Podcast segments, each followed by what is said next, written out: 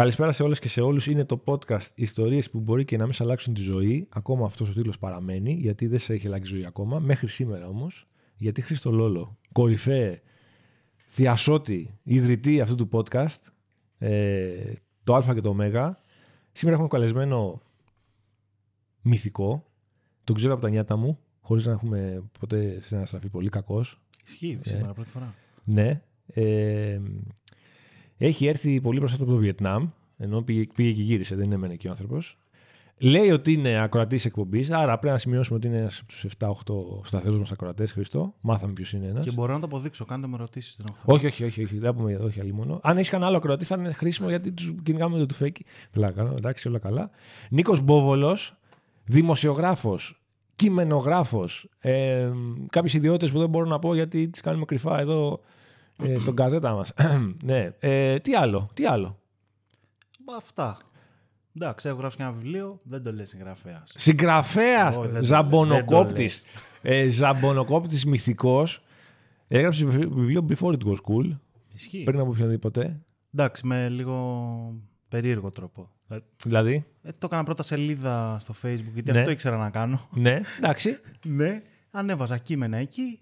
Κάποια στιγμή είχα μαζέψει καμιά δεκαριά. Ναι. Και με πήραν τον εκδοτικό και μου λένε πόσα έχεις για να το εκδώσουμε. Και λέω 30.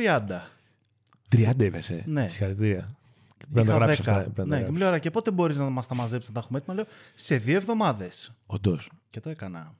Τις 10 τις είχα γράψει σε 2 μήνες. Τι λες! Και τις άλλες 22 εβδομάδες. Και αν ακούει κάποιος από τον εκδοτικό μου, μόλις το έμαθε. Εντάξει, τώρα δεν έχουμε να αποκαλύψουμε πράγματα.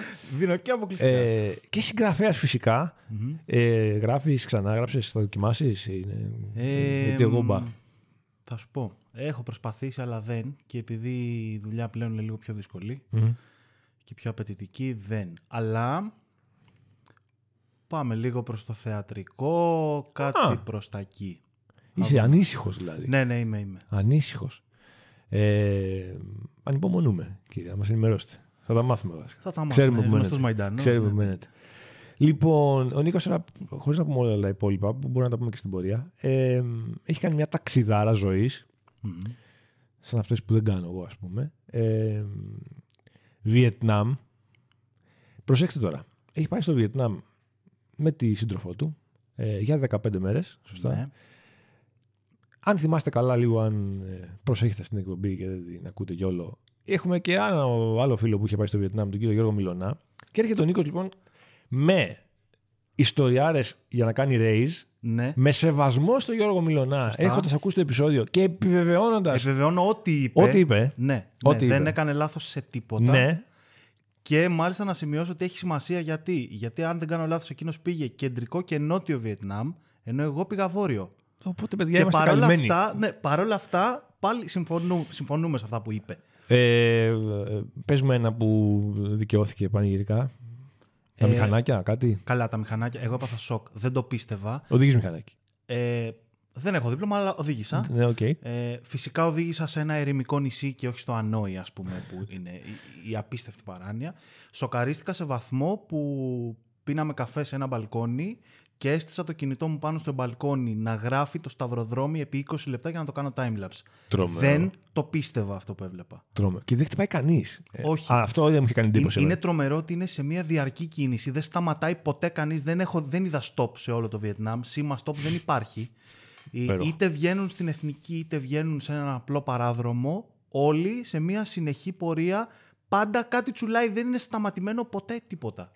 Σε μια αρμονική κίνηση δηλαδή. Έχουν συνεννοηθεί οι άνθρωποι. Ναι, με κάποιο. Επίσης κορνάρουν σαν τρελή, ναι, και κορνάρουν όχι με νεύρα. Κορνάρουν ότι. Γεια σου φιλέ, είμαι και εγώ εδώ. Ναι, περνάω. Ποτέ δεν είδα ούτε έναν άνθρωπο νευριασμένο να οδηγεί. Γενικά είναι βιασμένος στο Βιετνάμ, είδες κανένα. Είδα μόνο μία που αυτή είναι η δεύτερη ιστορία που θέλω να πω. Ναι. Και όχι η πρώτη. Ωραία, δεν θα σας το χαλάσω. Εγώ ήθελα να κάνω την εισαγωγή, να πω ότι ζηλεύουμε, θέλουμε να πάμε κι εμείς. Θα ξανακούσουμε μετά το podcast του Γιώργου μετά τον Νίκο και θα είμαστε έτοιμοι για Βιετνάμ. Όχι.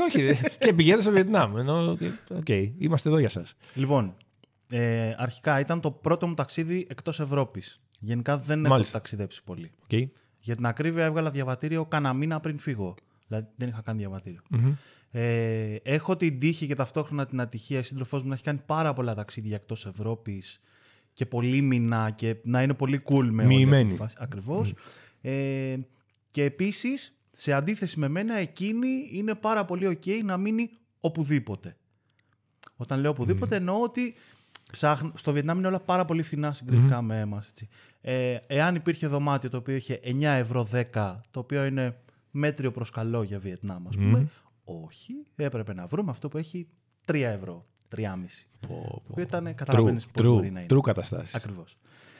Λοιπόν, έχουμε ένα πλάνο στο μυαλό μας πηγαίνοντας στο Βιετνάμ, το οποίο λέει ότι κλείνουμε για 2 βράδια στην πρωτεύουσα, στο Ανόη, που θα προσγειωθούμε, και από εκεί θα κάνουμε διάφορα ταξίδια στο βόρειο Βιετνάμ πάντα, σε άλλες περιοχές που έχουμε στα μπάρια ότι θέλουμε να πάμε.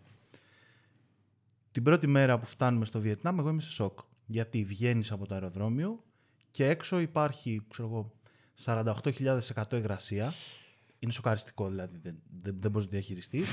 Και ενώ έχει, ας πούμε, 25 βαθμούς, νιώθεις σαν να έχει 70. Κακό καλωσόρισμα. Ταυτόχρονα καταλαβαίνεις και πολύ κακή ποιότητα αέρα. Και δεν ξέρεις γιατί. Κάτι που δεν είπε ο Γιώργος. Δεν ξέρω μήπως δεν συνέβαινε εκεί. Στο Βιετνάμ, τουλάχιστον στο βόρειο Βιετνάμ που ήμασταν εμείς, δεν έχουν κάδο σκουπιδιών. Και ναι, τα σκουπίδια παντού. Περπατάς το βράδυ και βλέπεις σωρούς από σκουπίδια στο δρόμο, και περπατάς το πρωί και στο ίδιο σημείο έχει ένα μαύρο κύκλο. Και ναι, τα σκουπίδια σε όλο το Βιετνάμ. Και συνδύασε το αυτό με την υγρασία. Κάτσε τώρα, έχεις έρθει να μας διαλύσεις.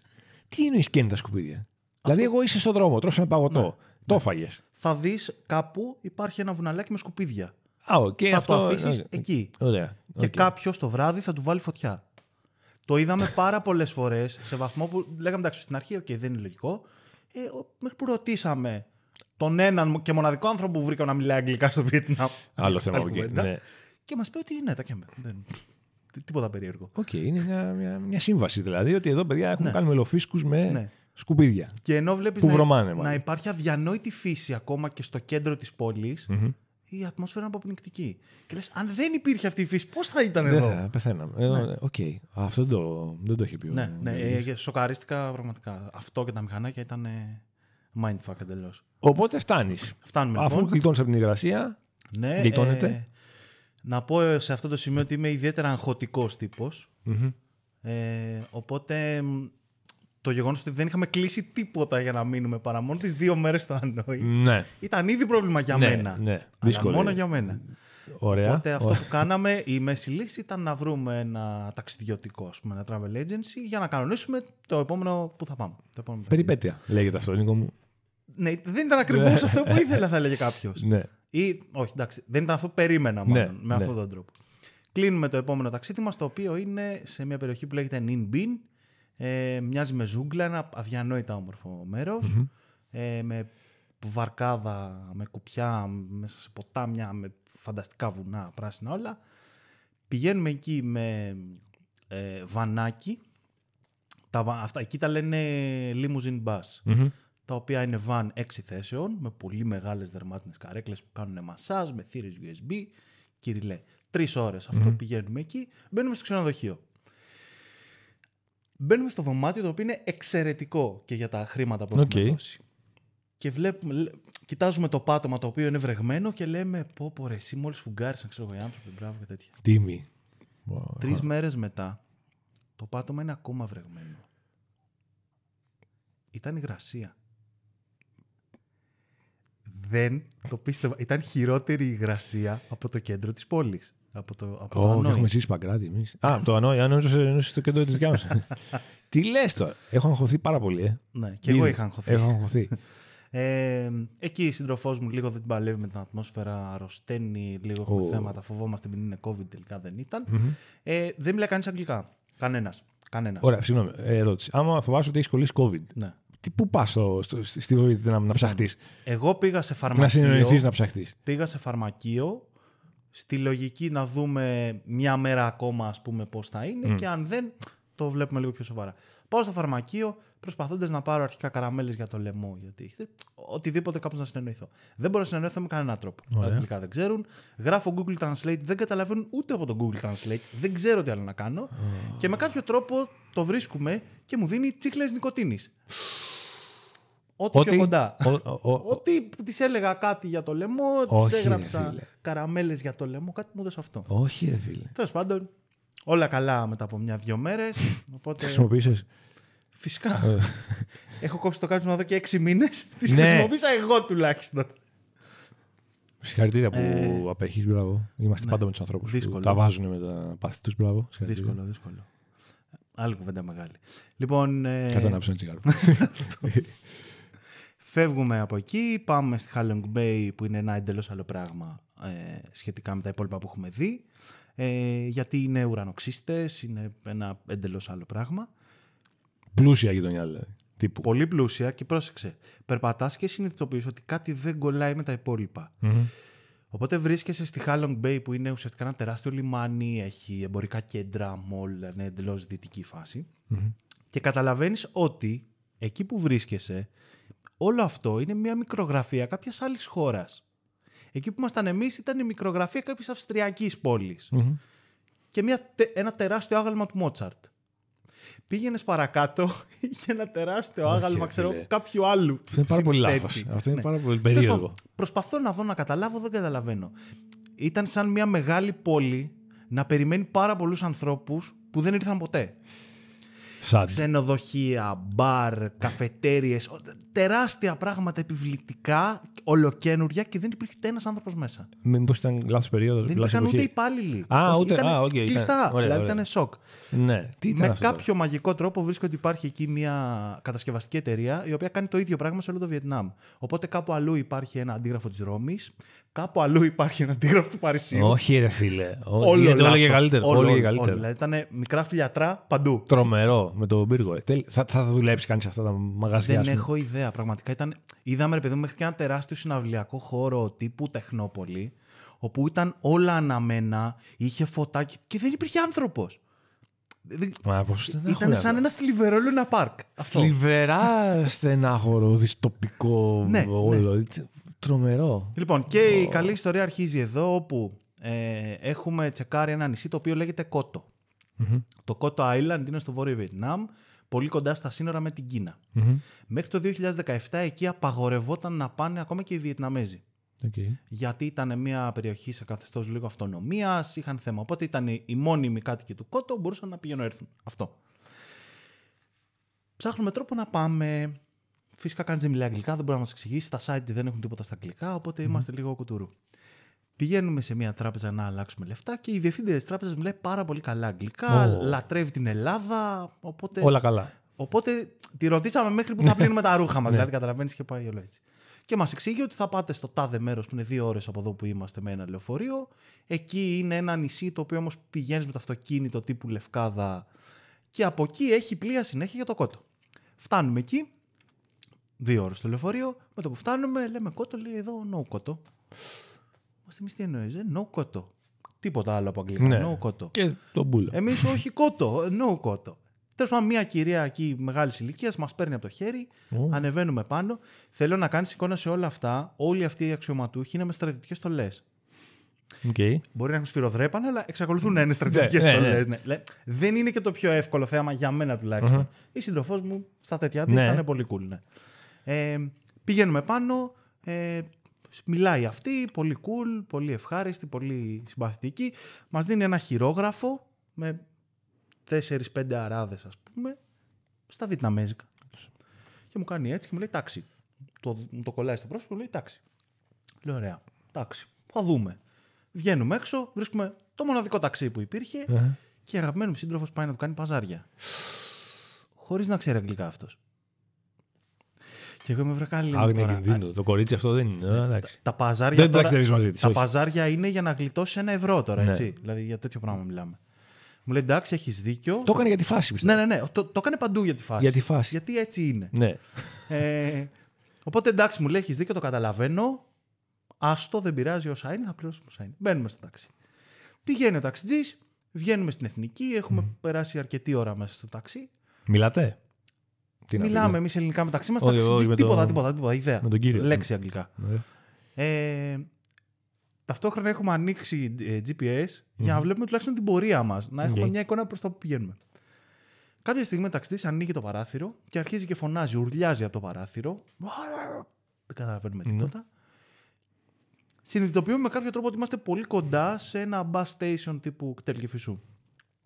Σταματάει στην άκρη, στην εθνική όπως είναι, κατεβαίνει, μας κατεβάζει, βγάζει τα πράγματά μας από το πορτμπαγκάζ και εκείνη τη στιγμή περνάει ένα λεωφορείο από δίπλα μας που δεν σταματάει, αλλά πηγαίνει πάρα πολύ αργά με ανοιχτές τις πόρτες και ο οδηγός μας κάνει νόημα μπείτε μέσα. Και μπαίνουμε. Όχι, εντάξει, αυτό είναι μαρτύριο. Μέσα μου εγώ έχω πεθάνει. Όχι, ρε φίλε. Δεν το άξιζες αυτό. Λεωφορείο 1950, Λίκη Βουγιουκλάκη, ξέρεις, κουβαλάω φέτα, κότες, όλη αυτή τη φάση. Πάμε να πληρώσουμε και ο οδηγός όχι. Πληρώνουν όλοι εκτός από εμάς. Αυτό καλό ακούγεται. Τρομακτικό μου ακούγονταν εμένα εκείνη τη στιγμή. Εκεί έχω παραδοθεί. Λέω εντάξει, ό,τι να γίνει θα γίνει. Με πιάνει νευρικό γέλιο. Γελάμε σαν τους ηλίθιους και οι δύο. Συνεχίζουμε να κοιτάμε στο GPS, τουλάχιστον προς τα που κατευθυνόμαστε. Okay. Βλέπουμε ότι πάει καλά για ένα λιμάνι. Οπότε μάλλον καλά πάμε. Συνεχίζει. Κάμια ώρα στο λεωφορείο. Στη μέση του πουθενά έχουμε μείνει εμείς και άλλη μια κυρία μέσα. Σταματάει το λεωφορείο, μας ανοίγει την πόρτα και αρχίζει και φωνάζει βιετναμέζικα πάλι. Κατεβείτε. Κατεβαίνουμε. Με το που κατεβαίνουμε, απ' έξω ακριβώς ταξιτζής. Παίρνει τα πράγματα μας. Έλα ρε τώρα. Εμείς απλά δείχναμε το χαρτί. Δεν ξέραμε τι γράφει χαρτί. Πού πάτε τόση ώρα, πού είστε. Μπαίνουμε στο ταξί, εν τέλει μας φτάνει στο λιμάνι. Και με το που φτάνουμε στο λιμάνι, είναι μια κυρία που μιλάει καταπληκτικά αγγλικά και λέει: Don't worry, the captain is here. Δεν θα φύγει χωρίς εσάς. Σε 10 λεπτά φύγει το τελευταίο. Λέω: Εμείς ρε, τι ωραία. Επιτέλους. Μπαίνουμε στο speedboat. Λέω λοιπόν: Γλυκό μου κορίτσι, θα κλείσω εγώ ένα ξενοδοχείο. Να το δούμε λίγο πώς θα γίνει. Φυσικά δεν το έκλεισα εγώ τελικά. Και κλείνουμε για το ξενοδοχείο που θα φτάσουμε. Κλείνουμε το καλύτερο ξενοδοχείο του νησιού. Σας άξιζε ξεκάθαρα. 10 ευρώ τη βραδιά, έτσι. Μην φανταστείς. Κατεβαίνουμε, πρέπει να μας τσεκάρουν τα διαβατήρια. Είναι ένας στρατιωτικός 70-80 χρονών, ο οποίος δεν ξέρει να διαβάσει αγγλικά.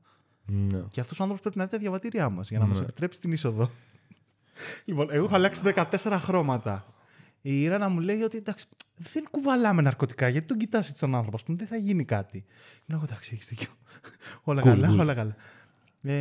Μας μιλάει βιετναμέζικα ο κύριος, δεν μπορούμε να σε εννοηθούμε. Φωνάζει κάποια στιγμή κάποιον άλλον, βγάζει κινητό ο άλλος, Google Translate, where are you from? Το διαβατήριο μπροστά του ανοιχτό.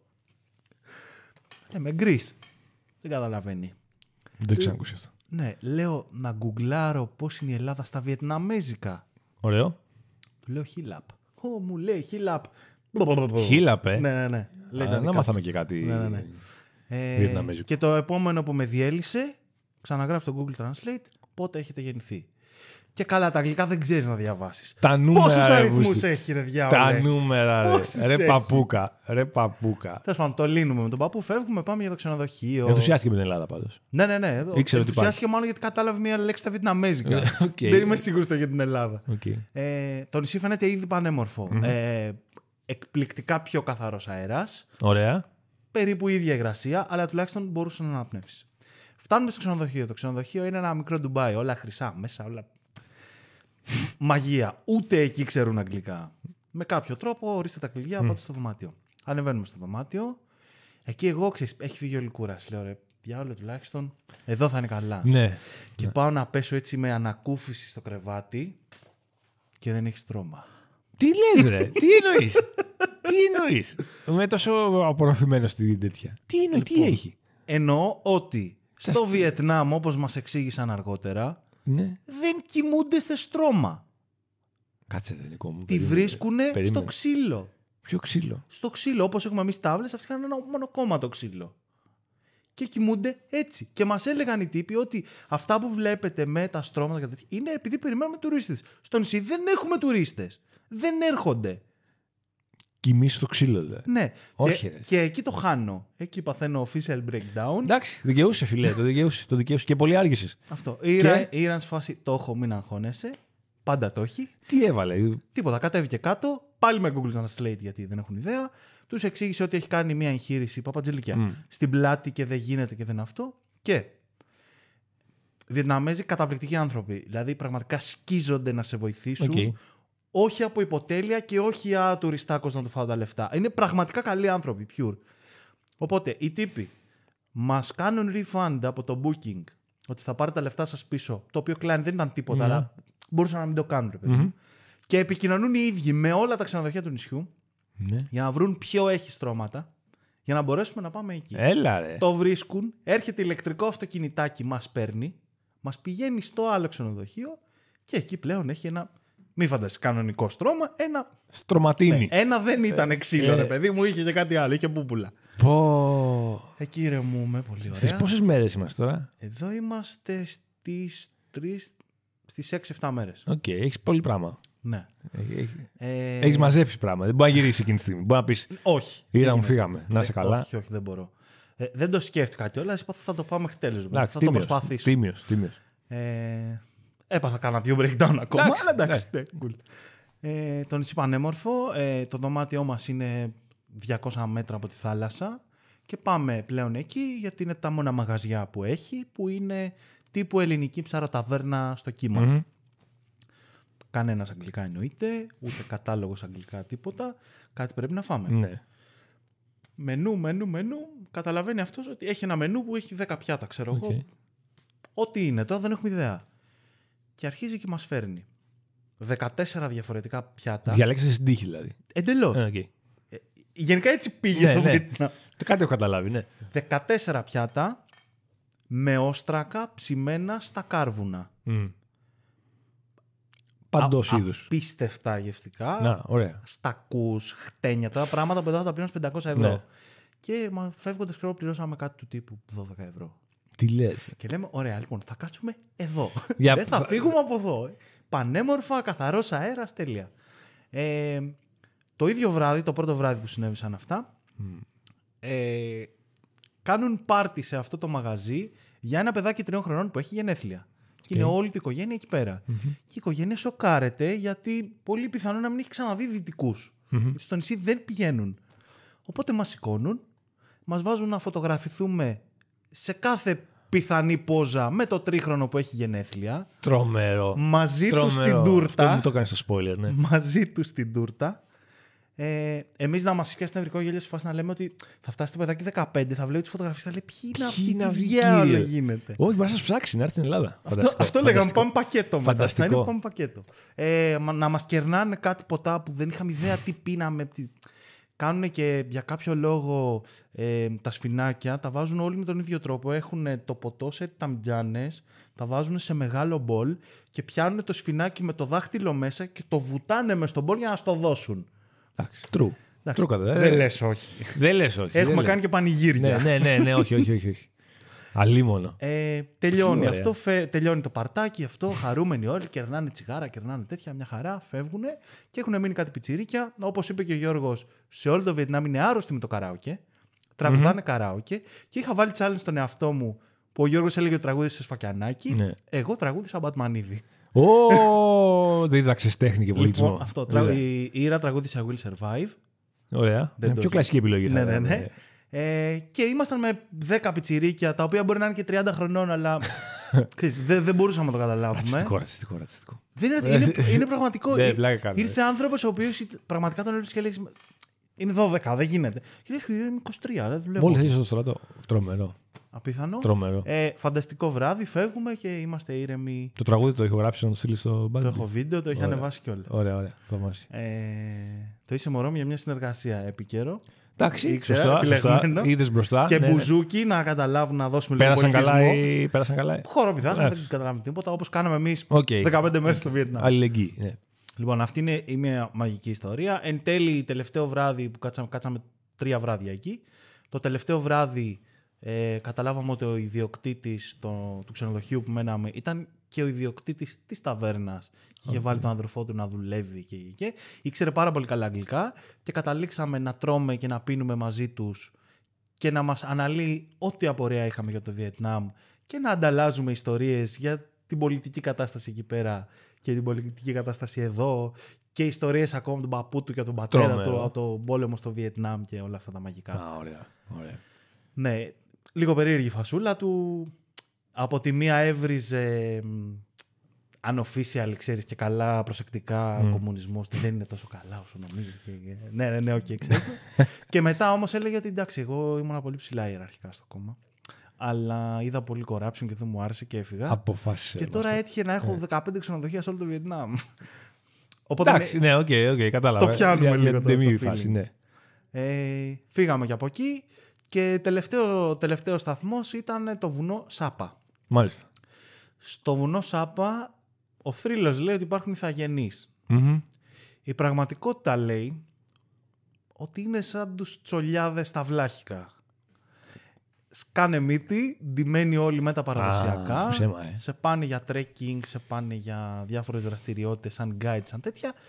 Και απλά είναι. Είναι ένα ψέμα. Είναι λίγο διαφορετική οπτικά, γιατί είναι πολύ πιο ζώρικη φάση εκεί πέρα και ο καιρός και αυτά. Mm. Μοιάζουν περισσότερο ηθαγενείς όντως, δηλαδή είναι. Καλό casting εκεί είναι. Ακριβώς. Και η Ήρανα λέει τι ωραία και ιστολές και αυτά. Και εγώ να λέω δεν νομίζω. Και το συζητήσαμε με την κοπέλα που ήταν guide και να λέει. Τώρα είχε πάρα πολύ ζέστη γιατί ψαφόραγε κάτι μακριά βελούδινα, ας πούμε. Και είχε όχι, τα φοράμε για το guideness και το. Είμαι με Ήρα. Ναι. Θέλω να πιστεύω. Να το πιστέψω, θέλω να πιστέψω. Ναι. Πανέμορφα. Εκεί ένα βράδυ έχουμε καταλήξει με δύο Γερμανούς να είμαστε ψιλολιώμα και να συζητάμε για ελληνική, γερμανική μουσική. Να μου λέει αυτός ότι οι γονείς του όταν μεθάνε βάζουν ένα τραγούδι που λέγεται «Γκρίχησε wine» και το οποίο μιλάει για τη Σαντορίνη και θα πάω στη Σαντορίνη να κάνω διακοπές. Και εγώ του βάζα υπηρώτικα και λιώμα και του λέω εδώ είναι ο πατέρας που λέει στο γιο ότι θα μου λείψει γιατί πας στη Γερμανία για δουλειά. Μου βγήκε όλο το πατριωτικό. Φανταστικό. Όλο το λάθος. Λοιπόν, εκεί περνάμε πάρα πολύ ωραία. Περνάμε δύο βράδια. Ένα βράδυ μάλλον, και το επόμενο θα φεύγαμε με το night bus που λέγει ο Γιώργος, που κοιμάσαι μέσα στο λεωφορείο, που είναι σαν κρεβάτια. Και συμβαίνει το εξής μαγικό. Κρεβάτια, ναι, όντως. Ναι, όχι πολύ καλό. Δεν θα ήθελα. Ναι. Συμβαίνει το εξής μαγικό. Μας λέει ο τύπος από το ξενοδοχείο ότι θα έρθετε 9.30 ώρα, γιατί 10 φεύγει το λεωφορείο, 9.30 ώρα θα σας πάρω με το ηλεκτρικό αυτοκινητάκι να σας πάω στο λεωφορείο. Εντάξει. Τριγυρνάμε εμείς εκεί πέρα, έχει πολύ ωραία μαγαζιά, εντελώς δυτικά, καμία σχέση με τη φάση. Πάμε 9.30 ώρα και είναι μαζεμένοι όλοι του ξενοδοχείου σε ένα τραπέζι, πίνουν σαν να μην υπάρχει αύριο, τρώνε και φωνάζουν, ξέρω, όπως το οικογενειακό σου τραπέζι το Πάσχα. Ναι, οκ. Δηλαδή είναι αυτό. Ένιωσες οικία. Εντελώς, ναι. Ήταν πολύ ελληνική. Σαν το σπίτι. 9.30, 10 παρά 20, 10 παρά 4, του λέω sorry, αλλά κάπως πρέπει να φύγουμε. Α, ναι, μου λέει sorry εγώ. Δεν θα σας πάω εγώ, παίρνει τηλέφωνο, έρχεται ένα ταξί, βγάζει από την τσέπη λεφτά, τύπου τα πετάει μέσα στο ταξί. Έτσι μου λέει you don't pay. Θα σας πάει αυτό. Ωραία, απλές. Ήδη ξεκινάει λάθος. Ναι. Πάμε να μας. Καταλήγουμε ότι αυτός μας πηγαίνει στο travel agency που από εκεί θα μας πάνε στο λεωφορείο. Μπαίνουμε στο travel agency. Στο πουθενά, κυριολεκτικά, δεν υπάρχει τίποτα γύρω. Υπάρχει απλά ένα πράγμα που λέει travel agency, το οποίο μπαίνοντας πουλάει χουρμάδες. Ωραία. Είναι τύπου μανάβικο. Ναι, γιατί όχι. Και δεν υπάρχει κανείς. Και είναι ο ταξιτής και φωνάζει, βγαίνει μια κυρία. Η οποία μας κοιτάει σε φάση τι κάνουν αυτοί, δεν έχω ιδέα. Και μας λέει γιατί δεν είστε στο λεωφορείο. Και εμάς μας είπαν ότι θα μας φέρουν στο λεωφορείο. Τι να πούμε. Τα παίρνει στο κρανίο και κάνει την εξής μαγική κίνηση, ίσως η πιο τρομακτική κίνηση που έχω δει στη ζωή μου. Ανοίγει ένα σιρτάρι, βγάζει μια νάιλον σακούλα με 30 διαφορετικά κινητά, τα κουμπάει πάνω στο γραφείο. Και παίρνει ένα στην τύχη και παίρνει τηλέφωνο και αρχίζει και φωνάζει. Αυτή είναι η νευριασμένη που σου έλεγα πριν. Φωνάζει έξαλλη βιετναμέζικα που δεν καταλαβαίνουμε τι λέει. Φανταζόμαστε ότι έχει γίνει μαλακία και δεν θα φύγουμε. Ευτυχώς έχουμε προνοήσει και έχουμε αφήσει και μία μέρα κενό για το Ανόη για να μην χάσουμε πτήση. Ναι. Παίρνει τηλέφωνο να βρεις. Πάμε να της μιλήσουμε για να κάνει wait. Και να συνεχίζει. Έκλεινε το κινητό. Έβαζε το χέρι, έπαιρνε άλλο κινητό από την τσάντα. Τι έργο είναι αυτό τώρα. Δεν ξέρω. Πραγματικά δεν έχω ιδέα. Μετά από 5-10 λεπτά μας λέει go. Τι go. Απολύεστε. Βγαίνουμε έξω και υπάρχει ένα μαύρο τζιπ με οδηγό. Μας κάνει νόημα, ελάτε μέσα. Δεν σας χάλασε. Έχω χεστεί, δεν καταλαβαίνω. Εκεί έχουν φύγει όλα. Μπαίνουμε μέσα και πάλι αρχίζουμε και πηγαίνουμε κάπου που δεν ξέρουμε που πάμε. GPS. Ξανά GPS, βλέπουμε όλη τη διαδρομή. Φεύγουμε από εκεί, οπότε μάλλον καλά. Στη μέση του πουθενά σε μία στροφή βλέπουμε το λεωφορείο σταματημένο με αλάρμ. Μπαίνουμε στο λεωφορείο, ρωτάμε Ανόη είναι, σίγουρα Ανόη είναι. Βάζουμε τα πράγματα μέσα και μπαίνουμε στο λεωφορείο. Λοιπόν, υπάρχουν δύο ειδών night bus. Το ένα είναι που έχει 3 μονές θέσεις που είσαι ξαπλωμένος πραγματικά σαν κρεβάτι. Και υπάρχει και το love bus, το οποίο έχει μία δεξιά και διπλές θέσεις στα αριστερά, για να είσαι με το έτερο. Με το κορίτσι σου, βέβαια. Ακριβώς. Τι λες. Και να το ζεις. Οπότε μπαίνουμε σε ένα πράγμα το οποίο είναι full ροζ φώτα, ροζ κουρτινάκια με καρδούλες. Ό,τι καλύτερο. Ό,τι περάσατε άξιζε μόνο και μόνο αυτό. Αλλά επειδή το σύμπαν δεν μπορεί να μείνει εκεί, ναι, μπαίνουμε και τις θέσεις τις οποίες έγραφε τα εισιτήριά μας τις έχουν δώσει σε άλλους. Έχω εγώ 9C και 9B και έχουν και αυτοί 9C και 9B. Δεν έχουν κάτι λάθος. Κανείς δεν φταίει εδώ. Έχουν δώσει τα ίδια εισιτήρια σε 4 διαφορετικούς ανθρώπους. Οι μηχανές κάνουν λάθος. Τι να κάνουν. Είναι άδειο το love bus. Έχει θέση δηλαδή να κάτσουμε κι αλλού. Αλλά για κάποιο λόγο δεν τους είναι αρκετό αυτό και παθαίνουν κοκομπλόκο να δουν πού έχει γίνει μαλακία. Όσο εμείς πηγαίνουμε με αυτό το μαύρο τζιπ, από πίσω η τύπισσα με το travel agency έρχεται με το μηχανάκι. Ότι... Εμείς δεν το έχουμε καταλάβει. Γιατί? Και ξαφνικά βλέπουμε την τύπισσα να ανεβαίνει μες στο love bus. Γιατί? Και στην ίδια φάση κρατάει την τσάντα με τα κινητά και συνεχίζει να παίρνει αυτά τα κινητά. Δεν γίνεται. Δεν υπήρξε. Γιατί? Σοκ, άκου. Αφού έχει γίνει αυτό, λοιπόν, εγώ χορεμίσει, είμαι σε φάση στα τέτοια μου, τουλάχιστον θα κοιμηθούμε. Γυρνάμε. Ναι, αυτό τουλάχιστον θα φύγουμε από εδώ. Και συμβαίνει το εξής μαγικό. Μου λέει, δείξε μου το chat με τον τύπο που σου δώσε το εισιτήριο, που σου στείλε το εισιτήριο. Της το δείχνω και βγάζει φωτογραφία από το κινητό της στο κινητό μου το chat. Το οποίο, σχεδόν λογικό μπροστά στα υπόλοιπα. Καταργήθηκε το GDPR. Και κάνει το εξής μαγικό. Μας λέει, wait, και παίρνει το κινητό και μας βγάζει φωτογραφία. Και εμάς και τους άλλους. Και λέω, θα πεθάνουμε εδώ. Αυτό ήταν. Εμπόριο οργάνων. Προφανώς κάπου έστελνε ότι εδώ είναι και οι δύο, δεν ξέρω τι. Μαλάκα, τι γίνεται. Φωνές βιετναμέζικα, μια τρέλα. Ώσπου κάποια στιγμή απλά σταματάνε οι φωνές και λέει, it's okay, you can go, φυλάκια. Και απλά κατεβαίνει με την τσάντα με τα κινητά και φεύγει. Υπέροχη, κύριε. Αυτή πρέπει να τη φέρεις εδώ να μας πει ιστορίες. Ρε, ο μοναδικός άνθρωπος που είδαμε με νεύρα στο Βιετνάμ. Ο μοναδικός. Δικαιολογημένα. Τσιτά. Δικαιολογημένα. Τη στηρίζω. Εγώ έλεγα θα είναι υπουργός πολιτισμού, ρε παιδί μου. Υπουργός μεταφορών, ναι, κάτι. Υπουργός επικοινωνίας. Και τώρα ψάχνουν να δουν κάποιος θα εκτελεστεί, μάλλον γι' αυτό το λάθος. Φοβερό. Εντάξει, τι να πω τώρα. Εγώ πάντα τέτοια δεν έχω να πω κάτι. Δύο ερωτήσεις μόνο να κάνω. Εκτός αν έχουμε κάτι. Όχι, αυτά ήταν τα δύο πολύ καλά. Αυτό το podcast μας δίνει αυτή τη χαρά, Χρήστο Λόλο μου. Είναι λες και πήγαμε στο ταξίδι τώρα. Είναι λες και πήγαμε. Δηλαδή, όντως άλλα είπε ο Γιώργος, στο ίδιο πλαίσιο πάντα, ο Νίκος, άλλες τρομερές ιστορίες. Δύο ερωτήσεις. Πώς νιώθεις όταν πατάς πολιτισμό στο Ελβενιτζέλος μετά από 15 μέρες? Πώς νιώθεις και αν θα ξαναπήγαινες? Δεν θέλω να ακούσω καθόλου Ελληνάρας. Καθόλου. Δηλαδή το απεχθάνομαι. Το ξέρω και το επιβεβαιώνω και το στηρίζω. Με το που κατέβηκα, πήρα φρέντο εσπρέσο. Ναι. Και έκανα τσιγάρο. Δεν είχα κάνει από το Γενάρη. Πρόσεξε. Συνολικά εν τέλει πέρασα καλά. Δηλαδή θα το ξανά έκανα αυτό που είπα και στην Ήρα. Αλλά όχι σύντομα. Τόσες μέρες. Ναι. Θα μου πεις ναι, εντάξει.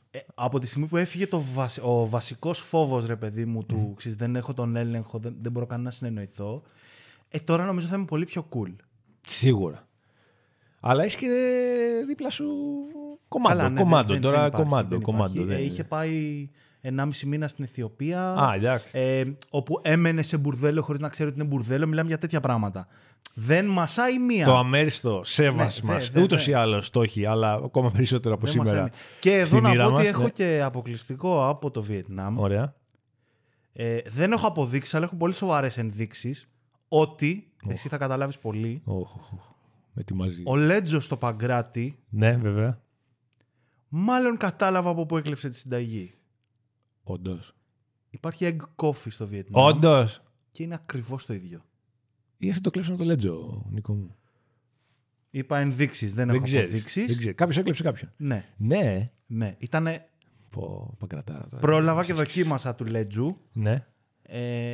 Ήταν το ίδιο πράγμα. Μόνο που εκεί το είχαν και ζεστό. Και φανταστικός καφές στο Βιετνάμ. Ναι. Παντού φανταστικός καφές. Παντού. Προσπαθώ να κόψω τους καφέδες για λόγους υγείας. Εκεί έπινα 2-3 τη μέρα για πλάκα. Να τα. Λοιπόν, εγώ Χρήστο μου πάω Βιετνάμ, αν θες. Θα πάω με τη Λίλα, βέβαια. Νομίζω θα γυρίσουμε στις 2,5 μέρες. Όχι, αν είσαι μάγκας θα πας και με τα δύο παιδιά. Άμα πάω και με τα δύο παιδιά, θα γυρίσω μόνος μου για πάντα και να μην τα ξαναδώ και ποτέ. Ή το ανάποδο. Ευχαριστώ πάρα πολύ. Απόλαυσα. Είχαμε τόσο περίεργη μέρα και έχω τόσο περίεργες μέρες για λόγους που συζητάμε εκτός αέρα. Που τα απόλαυσα τόσο πολύ. Και εγώ για λόγους. Και εσύ, τα έμαθα βεβαίως. Χίλια ευχαριστώ που ήρθες και εκτός των ορών που σε βολεύουν. Και να πω και από αέρος ότι είμαι φανατικός ακροατής, όπως σου είπα και πριν. Ευχαριστώ πάρα πολύ. Τώρα, από την αρχή. Με τιμάς τώρα. Με αγαπημένη μου εκπομπή Γιώργο Λικουρόπουλο, τα φιλιά μου. Θα τα πω στον κύριο δάσκαλο Γιώργο. Της Βραζιλίας ή το άλλο.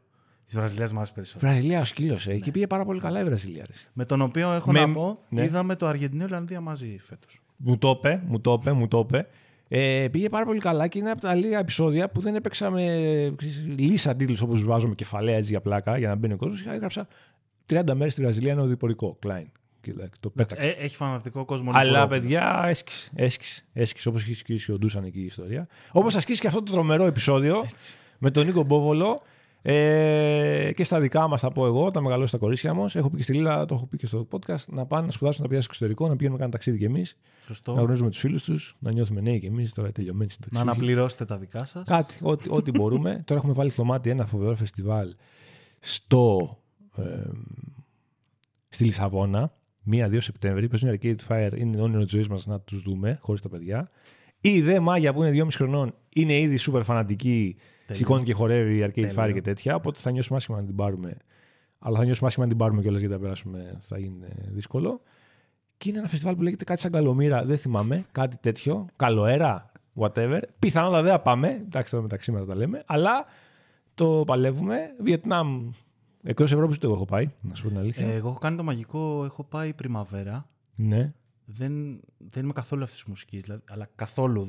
Είχε 7.000 συγκροτήματα. Δεν ήξερα κανένα. Τίμιος. Και έχω πάει για δουλειά όπου μια εταιρεία ελαστικών ήταν ο βασικός χορηγός της Πριμαβέρα και μας έχει πάει σε super VIP με φανταστικές συναυλίες και δεν έχω ιδέα. Εντάξει, απλά έπινες. Έπινα, έτρωγα. Κάτι καλό θα άκουσες. Ναι, αποσπόδια. Δεν ξέρω. Το μόνο που θυμάμαι ήταν ένας τύπος... Ήταν κάτι τύποι που ψιλο Green Day ας πούμε θέλανε και απλά έβγαλε τον κόλλο του σκηνή. Κάτι ωραία. Τέτοια. Κάτι να θυμάσαι. Ήταν ένα χανές πράγμα, ήταν 10 φορές τεραβάι. Ναι, φανταστικό, δεν έχω πάει ούτε εκεί, αλλά έχουν πάει τόσο πολλοί φίλοι μου που είναι σαν να έχω πάει. Νίκο, μου σε ευχαριστώ. Εγώ ευχαριστώ. Χρήστο, μου σε ευχαριστώ. Ήταν οι ιστορίες που μπορεί και να μας αλλάξουν τη ζωή. Νομίζω ότι ένα ταξιδάκι στο Βιετνάμ θα σας την αλλάξει, ενώ δεν γίνεται να μην, ό,τι και να γίνει. Θα τα πούμε πάλι την άλλη εβδομάδα. Να είστε καλά, συντονισμένοι. Διαβάζουμε Reader, το ξεχάσαμε να το πούμε. Πολύ σημαντικό. Πολύ σημαντικό να κάνετε follow και like στην εκπομπή. Πάρα πολύ σημαντικό γι' αυτό. Όλα καλά. Σημειώνω ότι χάσαμε 2 followers από το προηγούμενο επεισόδιο, το παραλυρηματικό. Χάσαμε περισσότερους και ήρθαν και κάποιοι, οπότε ήμασταν στο -2 τέλος πάντων. Είμαι σε αυτούς που ήρθαν, έχω να πω, αλήθεια. Ευχαριστώ. Είμαι άμπαλος με το Spotify, τώρα αρχίζω και το. Ήταν ένα παραλύμα όμως, γιατί τώρα συνήθως κάνουμε ιστορίες σαν αυτή εδώ, πάρα πολύ ευχάριστες και ωραίες και αστείες. Ήταν ένα ξέσπασμα, το άκουσες. Ξέσπασα λίγο εδώ. Ναι. Τα είπα μόνος μου, δεν υπήρχε λόγος, το μεγαλοποίησα, αλλά. Έχω κάποιες μικρές διαφωνίες, μπορούμε να το πούμε. Θα τα πούμε εκτός αέρα. Να είστε καλά, τα λέμε την άλλη εβδομάδα. Χαίρετε.